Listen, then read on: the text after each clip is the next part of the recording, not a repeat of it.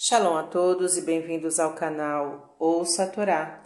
Vamos à quarta aliada para Shaki Tetse, que está no livro de Devarim, capítulo 23, versículo 8, e nós vamos ler até o versículo 24.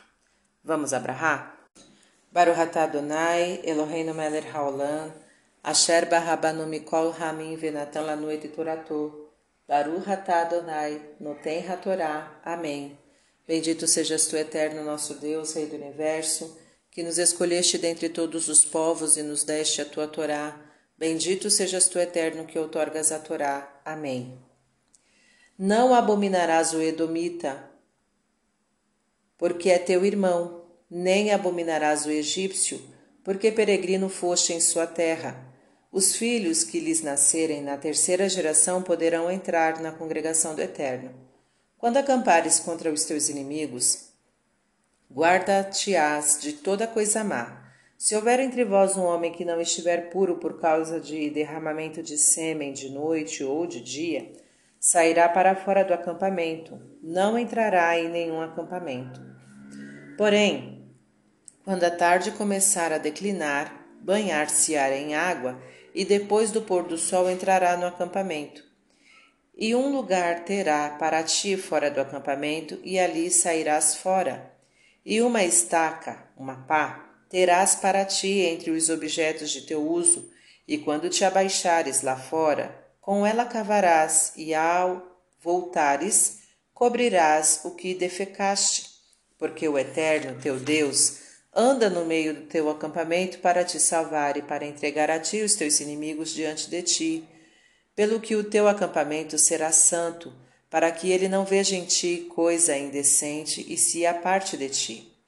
Não entregarás ao seu senhor o escravo que, tendo fugido dele, se acolher a ti. Contigo ficará, no meio de ti, no lugar que escolher, em alguma das tuas cidades, na que lhe agradar. Não o enganarás.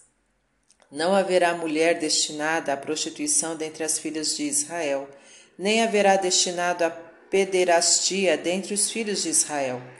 Não terás, não trarás salário de rameira nem preço de cão à casa do Eterno teu Deus, em paga de qualquer voto, pois a abominação do Eterno teu Deus são ambos, e as coisas semelhantes a estas.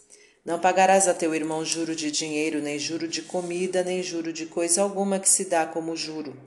Ao estrangeiro poderás pegar, pagar juro, e a teu irmão não pagarás, para que o Eterno teu Deus te abençoe em tudo que possuir a tua mão, na terra a qual estás indo para herdá-la.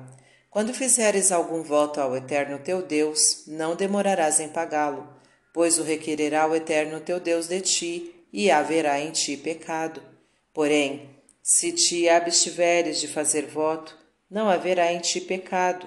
O que sair dos teus lábios guardarás e o farás, assim como prometeste ao Eterno teu Deus, trazendo a oferta voluntária, conforme o declaraste pela tua boca. Amém. Baruch atah Adonai Eloheinu melech haolam, asher natan lanu Torah temet v'hayeu lanatah betorreino, Baruch atah Adonai noten hatorá. Amém. Bendito sejas tu, Eterno nosso Deus, Rei do Universo, que nos deste a Torá da verdade com ela vida eterna plantaste em nós. Bendito sejas tu, Eterno, que outorgas a Torá. Amém. Vamos aos comentários, iniciando pelo versículo 8 do capítulo 23. Porque peregrino foste em, em sua terra. No Midrash Bereshit Irabá 34 e 14, encontramos: o israelita que aproxima um pagão a Deus e o converte é como se o tivesse criado. E no Talmud Pesachim 87b disse: o Santíssimo Bendito seja exilou Israel entre as nações pela única razão de que se juntassem prosélitos. O mesmo Talmud registra uma opinião contrária a esta. Os prosélitos são para Israel uma praga maligna. Yebamot 47b. Mas esta declaração é consequência do mau comportamento dos convertidos daquele tempo, os quais, por sua atuação, puseram em perigo a comunidade israelita inteira a partir de então, os que desejavam converter-se ao judaísmo foram examinados minuciosamente. Também se investigavam as razões que os impulsionavam a isso.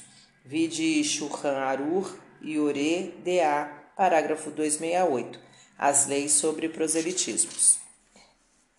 Versículo 19. Não trarás salário de rameira.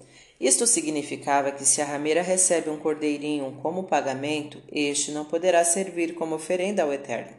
Igualmente, não se poderá oferecer como sacrifício o cordeiro trocado por um cachorro. Versículo 20. Não pagarás a teu irmão juro de dinheiro. No Levítico, capítulo 25, versículos 36 e 37, a Escritura Sagrada ordena ao credor não receber juros e aqui manda ao devedor não pagar juros. O interesse, usura, que a pessoa recebe pelo dinheiro, alimento, etc., emprestados, chama-se ribite, quando o empréstimo foi feito por um prazo determinado e o devedor o paga no fim deste prazo, acrescentado dos interesses, cinco ciclos de uma vez e nada mais. E chama-se Nesher, quando o credor recebe interesse no decorrer do prazo fixado, em cada mês, em cada ano, etc. Dali a, pa a palavra Nesher, que significa morder. Há um tipo de ribite, ribite de, rab, de permitido quando o resultado for empregado em benefício dos pobres. Também foi elaborada pelos rabinos uma fórmula denominada Eteris K, negócio entre dois sócios, para o qual um traz o capital e o outro o seu trabalho. Um feito com cláusulas determinadas por meio das quais não se transgride a proibição acerca do ribite. Fim dos comentários. Tá gostando do conteúdo do canal? Então curta, comenta, compartilha. Se ainda não é inscrito, se inscreve, ativa o sininho e fica por dentro das novidades. Shalom a todos!